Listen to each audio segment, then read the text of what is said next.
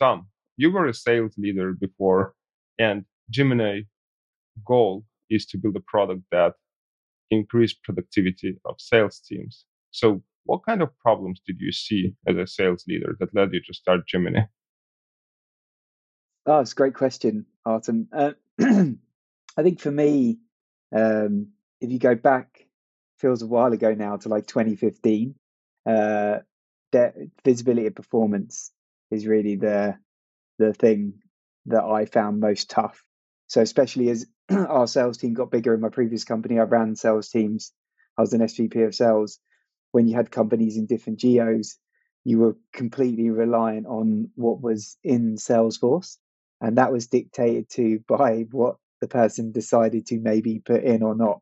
And literally, businesses were running off that, which for me is it's not true. It's very grey um, and not very black and white. So yeah, the visibility performance was the real trigger for me. Like, how can you really understand what's going on? How can you help and support your team get better?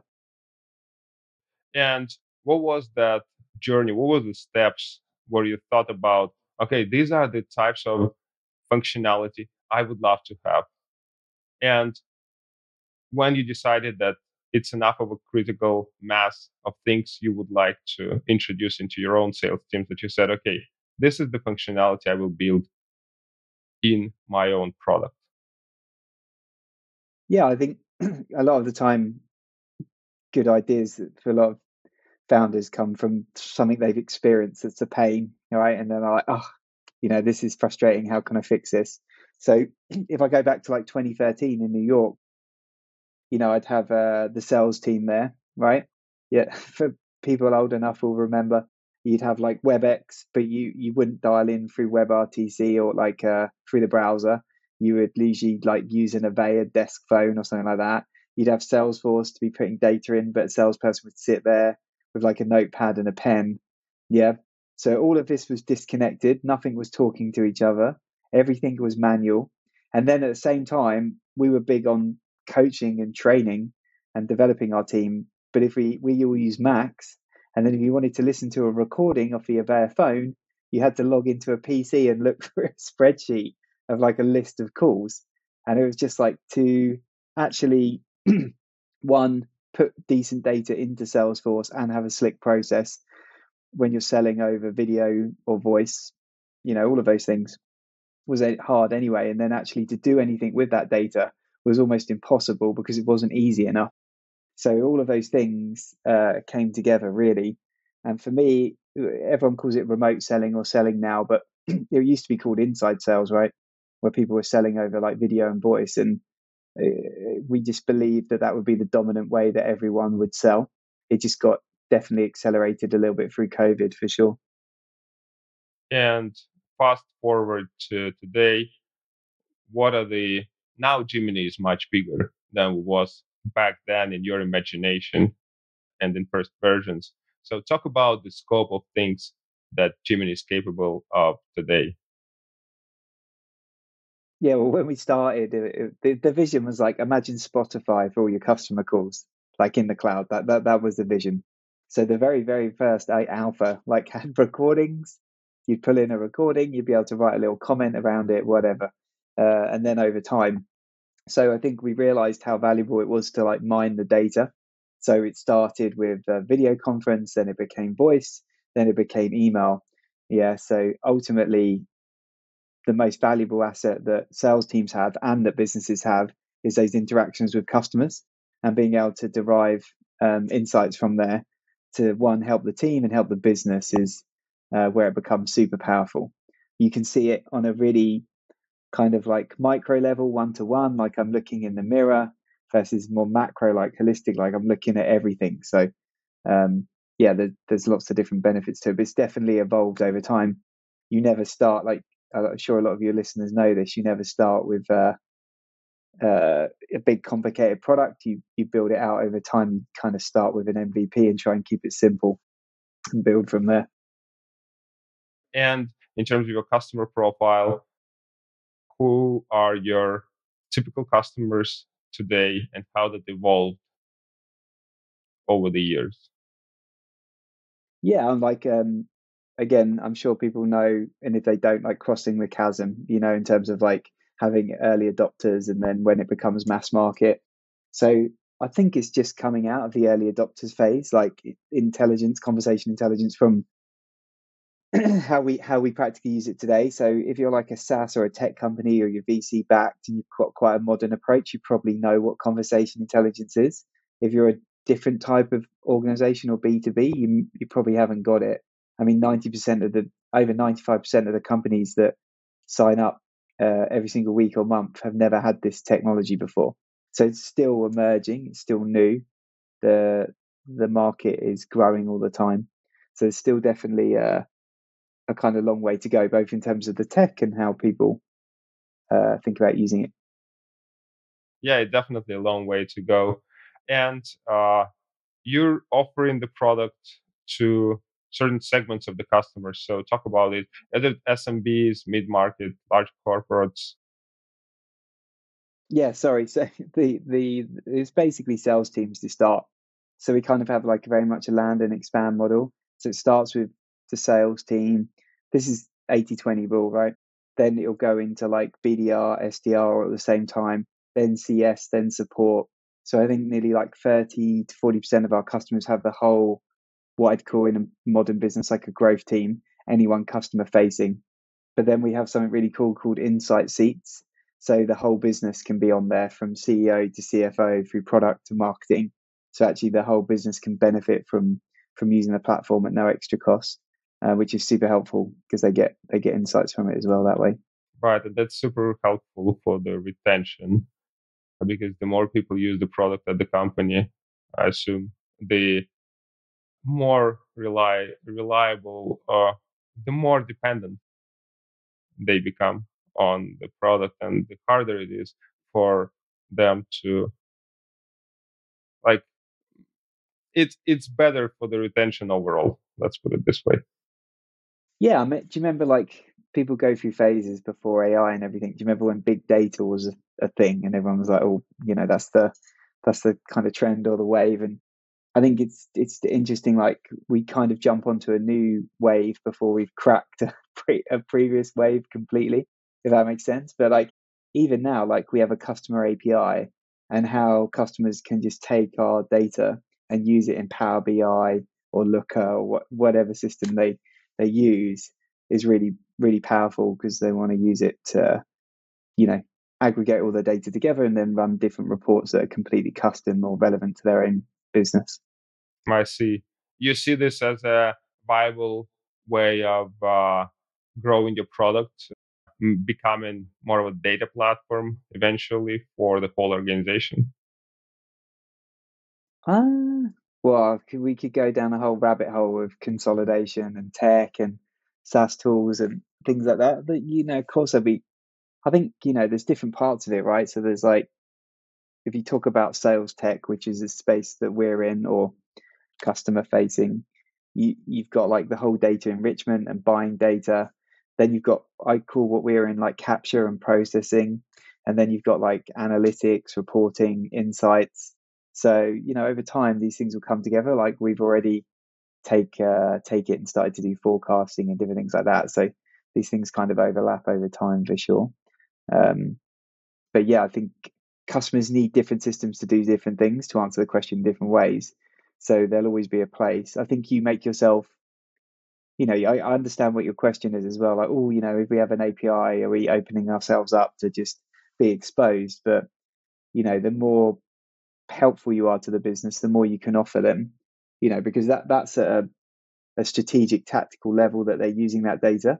But then if the actual platform is being used operationally by the team, like you know, 100% adoption using it all the time, it's a it's almost like a different use case for the data. Yeah, but still sitting on top of at least uh, the go-to-market data and making it available operationally or analytically to every part of the organizations that need to make decisions mm-hmm. based on that data. Yeah. Makes sense. And in terms of the measuring or defining the success of Jiminny implementation today, how do you define it for organizations? there's lots of different elements to that. So first of all, we have a health score that we look at. So there's certain things in the first 90 days we need customers to do. If they do those things, one, it means it's successful. It's like um, you know, in terms of actually like have we got someone through those first few steps ultimately. But then if they're doing those things, then they're super engaged and it's actually actually working. So that's really feeds into like retention and and using the platform. The the impact of using it, um, I think, goes through stages. So you have like operational value, like the team start using it, go, wow, I love it. It saves me time. It automates my workflow. Then as they start to use other parts of the platform, it's like, wow, it's changing our tactics in terms of how we coach week to week.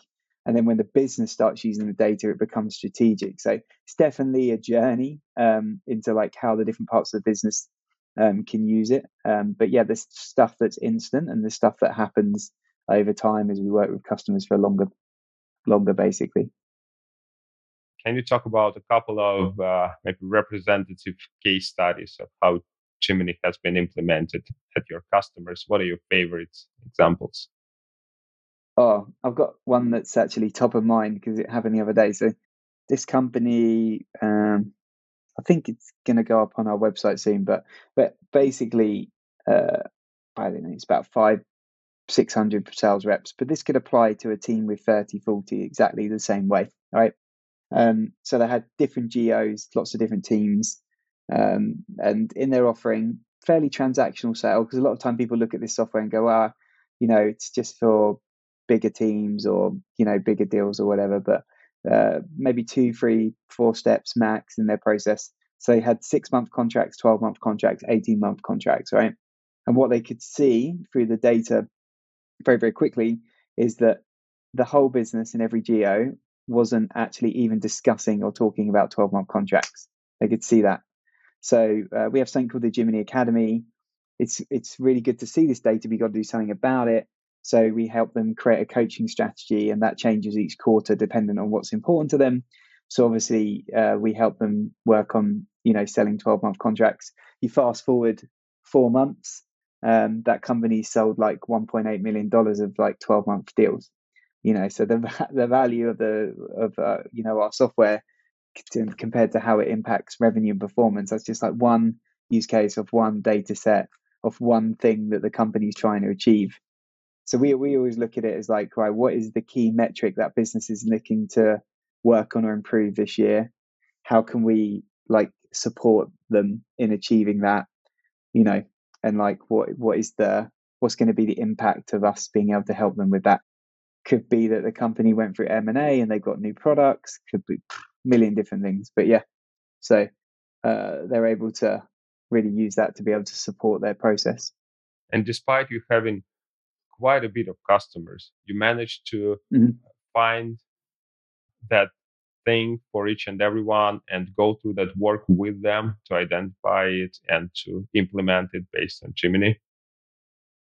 Well, a lot of that is like a lot of it is self-service. Like we don't have to do it, but like I think mm, if you look at our ratio of accounts to CSM, it's probably under what the average is, as in like in a good way. So um, we give more time. We've also split even as we grow in CS. You've got technical onboarding, you've got customer enablement, which is just training. Um, we've got the CSM, which is strategic. We split out upsell. So you know, really, the CSM is focused on like the strategy of the account uh, with the leaders. Um, but they can go in and find any of this data, create a framework, work on it themselves. But you know, like with anything, I think people don't just want the software these these days; they want a partnership, um, and that that's definitely part of how we how we like to work with customers is be a good good partner and help them as little or as much as they they need or want. And you're organizationally set up to do that with that lower ratio of customer service, customer support managers to customer success managers to the uh, actual customers that they support. Yeah, I mean, it starts with our support. So, like from 7 in Europe till 7 p.m. in the East Coast, like we answer chats in 45 seconds. Uh, but that that's that's for me, and one of the reasons I'm obsessed with these metrics and our support team is like most people get to like 10,000 users plus or however big they get. And then they're like, oh, let's put in a Zendesk and a ticketing system and a 24 hour SLA. And we, it's just a barrier to engaging your user. You get very little chance to actually speak to the user day to day. So when they have a question, you know, maybe there's something they don't understand, or it's a it's a way to engage them and to to get them to use it more. So it starts with support, CS, you know, different different processes across the board. But you know, um, any opportunity we have to talk to customers, talk to people actually teams that use the product every day is a is a huge benefit for me. It is, and that's something that your reviews show because you do have a raving reviews about your product. So thank you. I I'd love to dive into this part of the conversation or of your approach to building the company and building the product. Talk about how do you go about building a product that is so loved by customers? it's another great question. So when I started the business, you know, you you do a lot of diligence, you look around, you're learning, um, especially as coming to the end of working in a another high growth business that we sold a couple of times for 10 years. And for me, I looked at everything like the market has to be right, timing has to be right, the product has to be great. You need to keep innovating. All of those things. Like that just goes without saying um, when you build a company. But I think for me, like over time, as products and markets mature, naturally vendors start to have similar features and functionality, right? It's just inevitable. So, um, of course, you, you, know, you want to do unique things. That's great, um, and you have to. But for me, like a uh, the way that you deal with customers, the way that you service customers, it's like um, it's part of the culture. It's part of the people. It's part of the way you operate. It's part of the way you behave. So it starts with like, what's your mission as a company? Ours is to be the best version of you. So we want to, everything we build, everything we do is to help salespeople, customer success people be better, you know. And then we think about that from like a, a cultural point of view. So what are our values? How do we behave each day with each other? Yeah. Um, and that creates a culture and uh, you know because we're living our values every day so that that basically that culture is what impacts our customers. That's how they feel. Um, I wrote, uh, I know talking here, wrote a strategy statement uh, the other day, and it was one of our advisors that helped me with it. And it was like, you know, what what's made you successful over the last five years, and what's made you you think is going to make you successful, you know, over the next five. And at Jiminny, uh, it's very simple. We build beautiful application uh, with really great UX and UI that's simple and easy to use. Yeah. And we uh, treat every customer like they're part of the family and that they want to feel part of what we're doing. So we do think about uh, software differently, you know, and that's how we think about the customer differently ultimately. Um, but I, I believe that can scale. You look at things like American Express gives you a different service to other credit cards, right? You go to certain hotels. It's not that they got a better bed. It's just they've got a better culture, better team, better service, right? So I just think in software, people don't think that's appropriate. Um, probably stems from you know servers being in the corner of offices and being lazy and selling free five year contracts and still but rolling out of that you know uh, older world. But for me, I see it as something that is unique to us and something doesn't matter how big a company is it's much more challenging to copy that because they're trying to copy a culture. They're not trying to copy a service model if that makes sense. It does. And uh, it's clear that from how you talk about it that you're passionate about listening to customer building beautiful products and it's easy to do when you're a team of five people led by a founder who is so passionate about those things but as team grows more people come, it uh, the organization gets bigger. It becomes harder to hear your customer because now mm-hmm. uh, there are multiple people between the developer and the customer. Before that, it was direct communication. Now there is customer success and customer support and all the other organizations. So how do you keep organization as a whole true to those values? Well, there's a, there's uh, more than one way to skin a cat. So, as I say, so like, um, uh, there's a book called like Small Giants, right? You don't have to have the most amount of people and just the most amount of funding um, to be a big and great company. So uh, I have a kind of different philosophy. Again, no one's right or wrong. I feel you know you want to be high growth, but also look after your team and your customers and be capital efficient. I think everyone's got that model now, based on what's going on in the market. But uh, so that, that it, it, kind of starts from um, a, a, a little bit of a different place, I guess. You know, when we're thinking about um, how we how we basically run and operate the business. You know, so what I was saying there about um, you know you don't have to be the biggest team, yeah, um, but there's probably an optimal number of people that's stage appropriate, right? Depending on the size of your company. A lot of the time, look, we all make mistakes and we all do things, but you know, sometimes having too many people too quick can can cause those issues. I think, you know, there's two things for me. You've got to hire people that are better than you at the job. So, like as we've grown, I've got great VP of product and VP of engineering. Um, so we still work really closely. We still work on the innovation but me and James, as uh, you know, he's my technical co-founder. Like we're not the best person to run engineering and run product. We've got people who are really experienced at doing this with bigger teams before, but we are really tight. We work really closely together, um, and you can still kind of influence um, what's right. The second part to it for me is like doesn't matter if you're a public company on on that journey growing wherever whatever size you are um, if you're a ceo in some way, shape, or form, you should be spending 60, 70, 80% of your time talking to prospects and customers anyway. Um, that's where you get the most value. That's where you get your ideas from. You can't just sit there and block out half day and going to go, I'm going to be creative around the product today. It doesn't work like that. you go speak to a customer, you see something, then you go to the gym, have a shower, and you're like, ah, idea, you know, because your conscious brain is like, right, it's not trying to think. So, like, yeah, yeah for me, um, yeah, I think it, the one way to work around that is to hire really good people, scale at the right, um, try and scale at the right pace. Um, but at the same time, I, I, I do believe you can stay close to what the customers want and what they need. It's just, do you choose to invest your time there? You know, do you want to listen to customer calls? Do you want to go and meet customers? Um, you know, I'm a bit different. I'm not uh, founders come in all shapes and sizes, but you know, I have a commercial background and I learned product on the job. I love product, but I could spend 40% of my time on product, but I know it's probably not the best thing for the business, right? Um, so it's just about uh, motivation's not the right word. It's being disciplined, uh, you know, because you can't be motivated every single day, but you got to be disciplined every single day.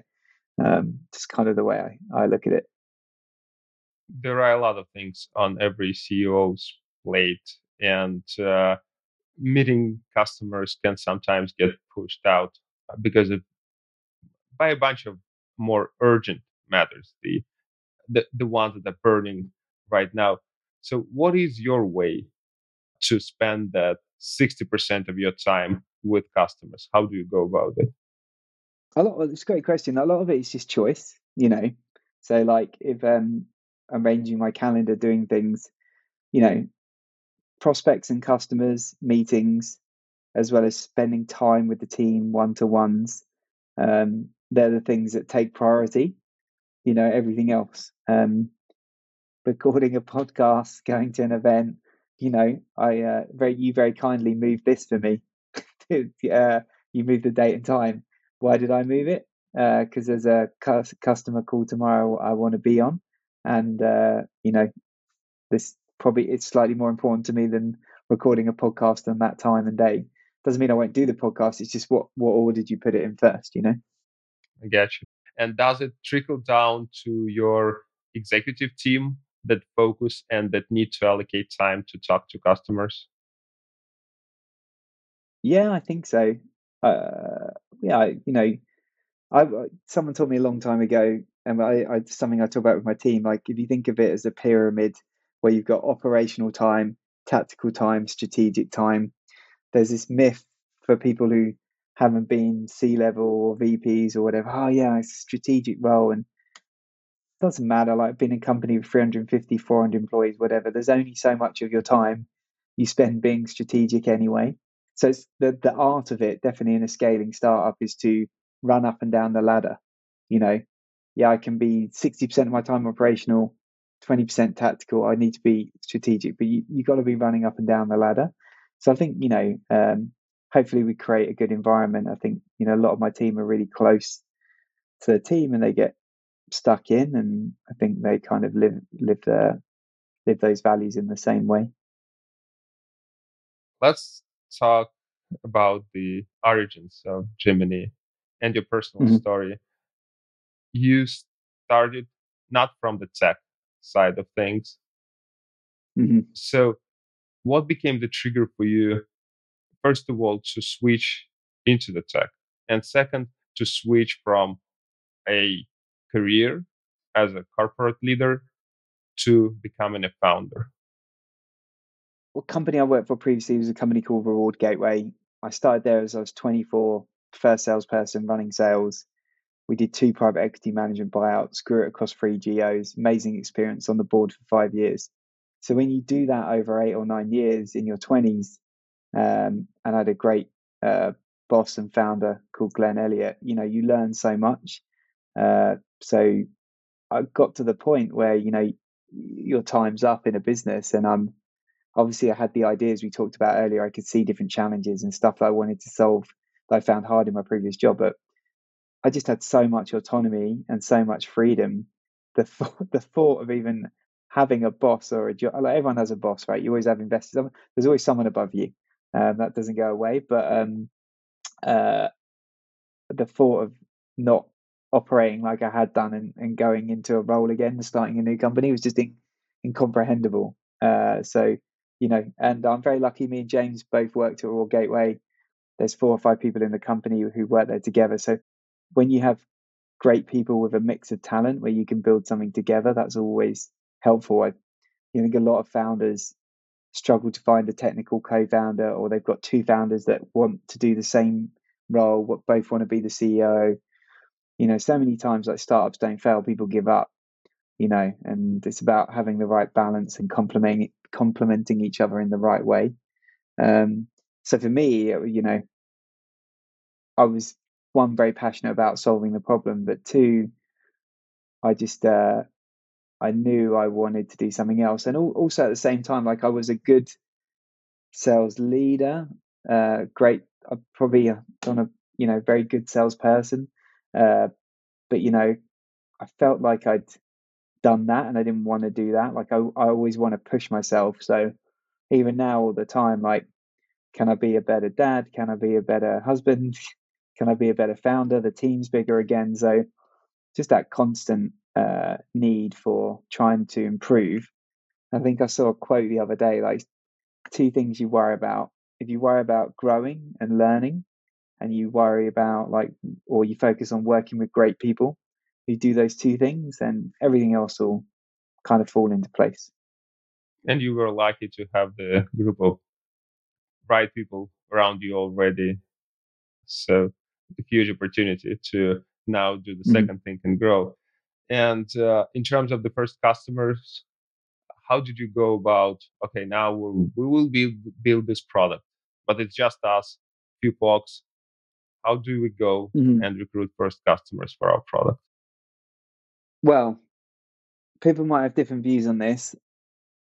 I probably still do it the same way, even though it was painful. So, t- two things.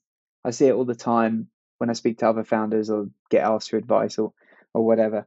Uh, they spend far too long building the first version because they're obsessed with it being refined. Like I called ours a beta, it was definitely an alpha. so many things didn't work. And the other thing was I got no one ever had it for free and they paid for it from day one. In fact, not too dissimilar to the price today. And do you know what? When people pay for it, they really care. And when you have customers that are paying you, you really care about not losing them. Um, so, two things for me like don't over engineer to start.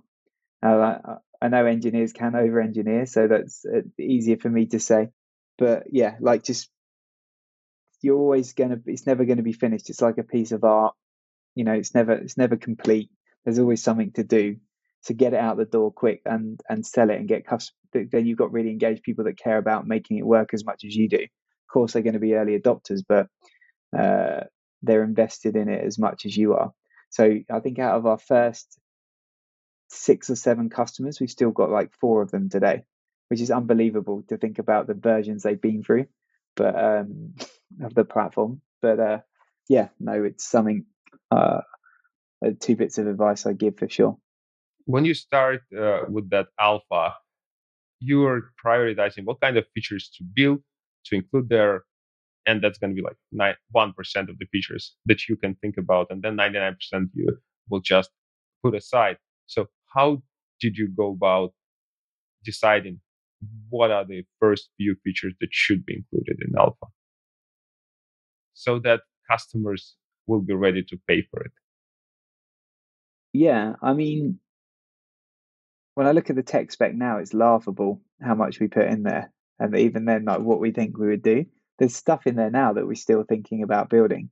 You know, we like six years in, five years selling, six years building, or whatever. So, um, there's you know, there's all sorts of things in there that uh, we thought thought about doing. I think you've got to think about like just the core use case. What's the fundamentals that actually solves a problem? So, so in our case, it was like, right, are we capturing the recording? you know is it letting you do functionally do something with that recording and analyze it? So you know telling you how much you talked or whatever. So now we had a clear vision for what the base of the product we called it like playback today which is like where you can analyze the individual call or meeting. So yeah we we just focused on that really and then you know build build around it from there.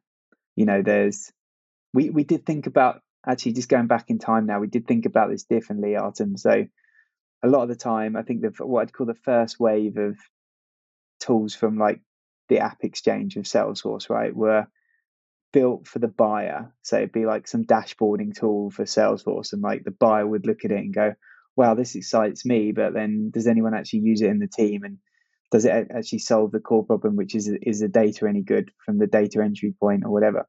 So we actually reverse engineered it and thought I knew how important adoption was.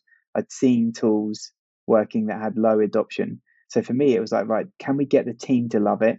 If the team love it, can we get the team to use it every single day? So we actually built a rep first product that didn't have many features.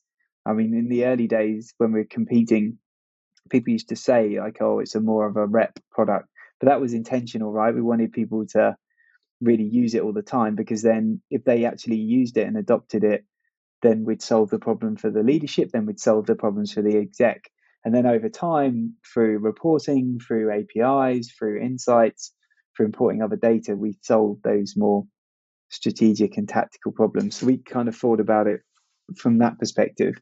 Um, but yeah everyone's product's different but definitely in our space that that kind of worked for us that approach. More of a bottoms up i guess approach to do based around the user using it every day than necessarily the buyer. And it should be generalizable in every mm-hmm. industry where you see that the incumbents are building products for the buyers, not for the users. Mm-hmm. There is, should be an opportunity to build a new product for the user from the user perspective and offer it mm-hmm. bottom up. So I think this is a this is a another way to think about uh, disrupting a field that you otherwise don't know how to penetrate if you just go through the standard classical ways of selling the ways that has been around in that field for a long time. And speaking about the ai part of the product when did you introduce when did you decide to introduce the ai piece what was the trigger for that? And what kind of ai capabilities you currently have enabled? Yeah so um, we always knew it was going to be important because you're basically wanting to analyze the data. So think of it as like if, if a technical term like how are we mining all the data from um, the video conference the voice call the email? So like we knew about these things. Some of them still are not developed some of them are. So when you think about com- conversation intelligence like we started with retrospective, which is like recording. So we're analyzing after the event. We're already starting to experience and build real time. I think you'll need to do both of them really well. Um, so, like transcription was the basis for all the data. So you're transcribing. Then we looked at transcribing in languages. Then you're building, um, uh, you know, algorithms and stuff to make sure we're picking up the right keywords automatically based on the conversations and everything that's going on. Um, then we started to use machine learning to do stuff like summarize the transcript because the transcript, like in the beginning, everyone was like, wow, the transcript's great. And we pick out these keywords, but then you want to see the, the right keywords. And then you want to see like customers love a summary of the transcript now so they can read a price negotiation in 90 seconds or whatever. So it keeps evolving. Um, and then we've involved stuff like sentiment analysis. So we can do automated call scoring, which is almost like a way of QAing the sales call so you narrow down where to look. So then you can sub- subjectively give feedback and coach. So the two things kind of perfectly come together over time. So really, it's a combination. And you know, the the other things that are exciting is like um, if you think about like um, video emotion, like you're not saying anything now, but are you confused? These APIs exist out there in the market. Jiminny's not going to have to create them but again, it's another data set, it's another data point. Um, the tonality is one. You know, I can go on and on. Uh, different things you'll be able to use um, to help understand how successful that call or meeting was and where it's going to go. What's your general view on the AI capabilities and what kind of role the AI part will play inside Jiminny products in the future? Hi, hi. I think there's still a journey to use it, use AI to like derive all the data points, right? So like when you talked about like video emotion and different things like that, like and then analyzing expression and so you know we're just still scratching the surface. Transcript can be is really great, tells you loads about the call, but it can be binary to some extent. So then how are you looking at other data points? So I think there's still a journey to to bring other data points. But it needs to get to a point like this is a good call, this is a bad call. We're getting close to that. You, you're likely to win this deal, you're not likely to win this deal, but based on real data, I call us a super connector because we touch everything in the stack. We understand exactly what's in and outside of their CRM, and then it all becomes about pr- predictability. But again, it goes back to that level of like how are we helping the salesperson or the rep, how are we helping the manager, how are we helping the exec or the board. I think we'll, you know we want to be thinking about all of those things um, you know as the business uses this data to help make their teams better. Right and there is a lot of uh, there is a lot of opportunities there for sure and definitely just the beginning of the journey. Let's switch gears a little bit and talk about fundraising. Mm-hmm. what's your lessons learned from that experience? And if you can contrast and compare the early stages of your fundraising with the Series A that you raised later on, how those two experiences were different?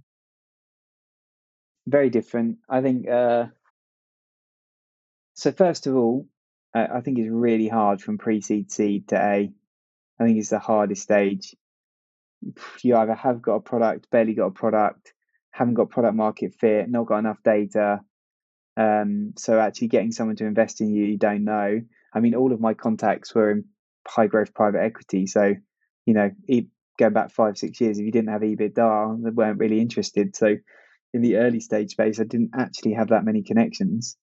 Um, you know, I had to remortgage my house and loan money to the business and all sorts of things like that just to get it to to the next stage. But um, I I do believe in kind of bootstrapping as long as you can. Obviously, we have product costs, and then you know you need someone basically to believe in you. You have to push it. We took some money from a family office, which was helpful, got us to the next stage, and then we were kind of quite smart. Um, once we took that money, we borrowed debt and stuff like that, so we didn't have to raise until we felt we were ready, um, or we felt the data was right, or we were at the right stage.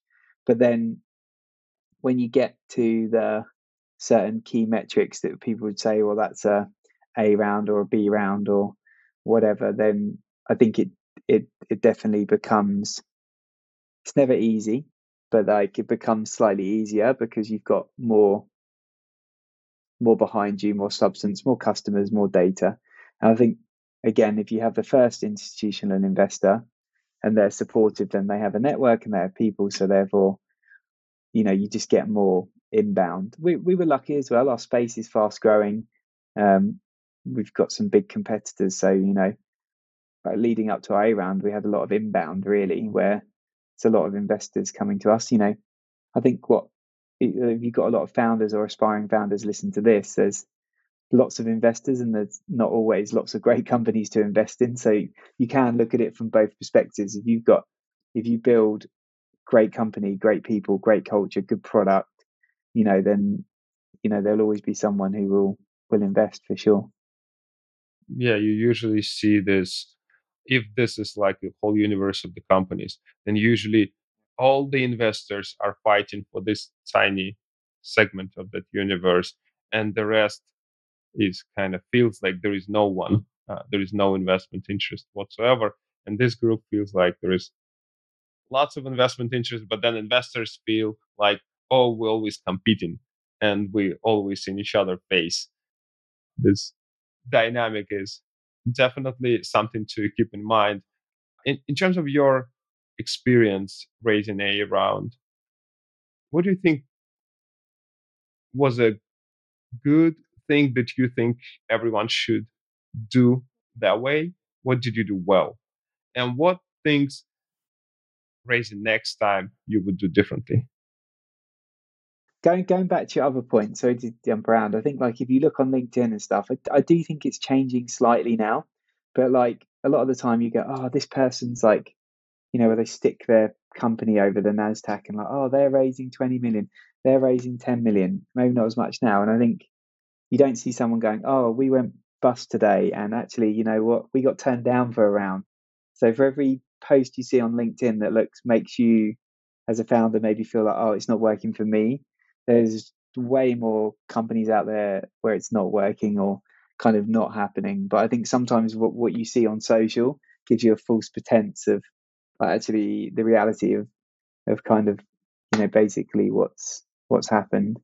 Um, for me, uh, you have to be aligned. It has to be a partnership. So the the best way to I think describe it is you're getting married to that investor. Yeah. So prepare yourself, but you know you're going to get divorced at some point. Yeah. So that is the reality of it. It's not it's not a forever thing. Um, but you need to be aligned on the same things. And if you don't have that alignment, yeah. So for example, if you think you can grow a company that will be worth 500 million and have this many employees and you want to do it at this pace you know, this capital model, um, but they invest in unicorns that are going to go public, then you got a problem, right? you know, so I think you know the biggest thing that uh, definitely that I would give is just uh, being aligned, and then you're in it together, and you you know even if there's different pathways that you could take, if you're aligned on what those pathways could be, um, because when you do take institutional money, there is an end point. You know, private equity works in five year cycles. Different investment funds have different returns. So you've got to be aligned on on what that is, what the growth rate is going to be, you know, and you need you need to find good people who have found a friendly and are going to be have empathy for how hard it is, you know, what the, the what you've got to go through, and you know, make sure that they're supportive as well. That last point about empathy is important and quite r- rare to come by it's it's really hard to really understand the what it takes to be a founder of a company from the mm-hmm. sidelines mm-hmm. or even from within the company if you're not a founder so that appreciation is definitely a very valuable quality of any investor one can get okay for our last question let's talk about the long term goals for the company what's your vision for the future of Jiminny? I like to look at it from a couple of different ways. So, just all about Jiminny reaching its potential. Like when you look at where we are in kind of pricing, like upper middle, the reason I we stay around there is I think like every customer facing team should be able to afford this software, you know, and it should be something that every every business has. How do we get to hundreds of thousands of customers um, so we can help people more and more? You know that that is the goal, right? Is to to live that that mission um, along the way. H- how do we get there? Um, for me, there's kind of two sides to it. I've talked a lot about we're only just scratching the surface. There's way more data to derive from the conversations and meetings that are happening, and then how practically do you use this data to help drive the business forward? Um, and then for me, there's very interesting stuff around uh, what we've start, we've done a lot of is like almost like a self-driving car for the CRM. You know that that database is always going to exist, whether it's Salesforce, HubSpot, Pipedrive, you know whatever crm anyone uses is like we already we automatically put the summary into the crm we automatically log a task create a contact you know um, when you do this real time you think about things like chat gpt and then okay well this competitor is mentioned on the transcript in real time how can you then um, give you some insight and battle card in real time on this competitor you know then put that information straight into the crm saying this competitor was involved you know it just it should should automate. So for me, it's really exciting. I think even on the core product and the core core platform, there's so much uh, to go, not just in terms of technology, but how business practi- practically use it. Um, and then I think like the next wave of SaaS is like we have all these great applications that can do great things, but they it often doesn't happen quickly because you're relying on the human to do it. So like when when the guys come to me about building stuff, I'm like, oh, does it AE have to do anything there yet? And then if they say yes, I say we're not building it because they like the, you know it's not that I don't like I've had I've ran sales teams for years. I just know that if you're asking a sales rep to go manually do something again, inevitably it's likely to not happen 50% of the time. So how do we keep taking stuff off their plate? Whether it's stopping them taking notes, doing different things, is all just part of the the journey, really. Keep taking stuff off their plates until uh, they can focus fully only on the things they do best is to talk to mm. customers. Mm. Gotcha. Yeah, but I would say um, it doesn't matter how much of that you do. Like what you know takes ten thousand hours to master something, six years. Even now, after I've been working for twenty years next year, you know, B two B sales for nearly like fifteen of that. I learn stuff every day you know, in terms of like how we move the process forward with our team. I think it's that thing around having a mindset like if people aren't growing and they aren't learning and developing, that's when they start to worry about other things. um, so I think you know, as long as long as you're growing and you're working with great people, then those other things don't don't seem to bother you as much because you are you need to expand and keep learning. I think is is the key thing for me. And you have this huge benefit of being able to learn new things and improve Jiminny using your own company as an example, as a uh, perfect customer for it, because you leverage Jiminny quite a bit, I understand, within your go to market. Yeah, absolutely. Yeah, all, all the time. Like, uh, where was I on the train yesterday? you know, and just being able to like listen to a conversation that someone shared with me in Slack, you know, and like leave a comment or a, you know, suggestion there. That's a very simple use case, but yeah, I think uh, I think we're very lucky as well because the space we're in and we grow. Like people call it dog food in your own product.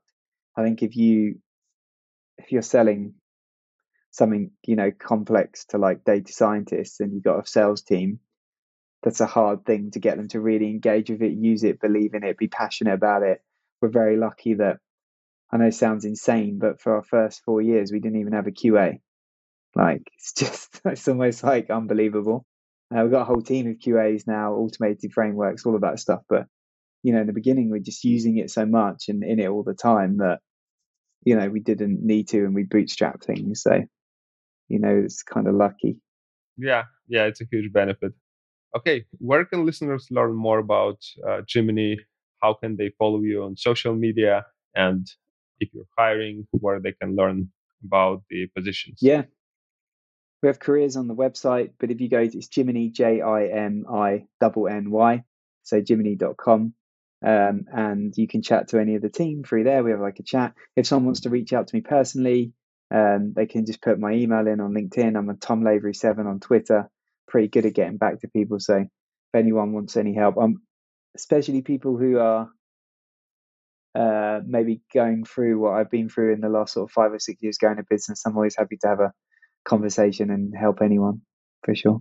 Sounds good. We'll add those uh, links to the show notes. Tom, thanks a lot for joining me today. Thanks, Artem. Pleasure.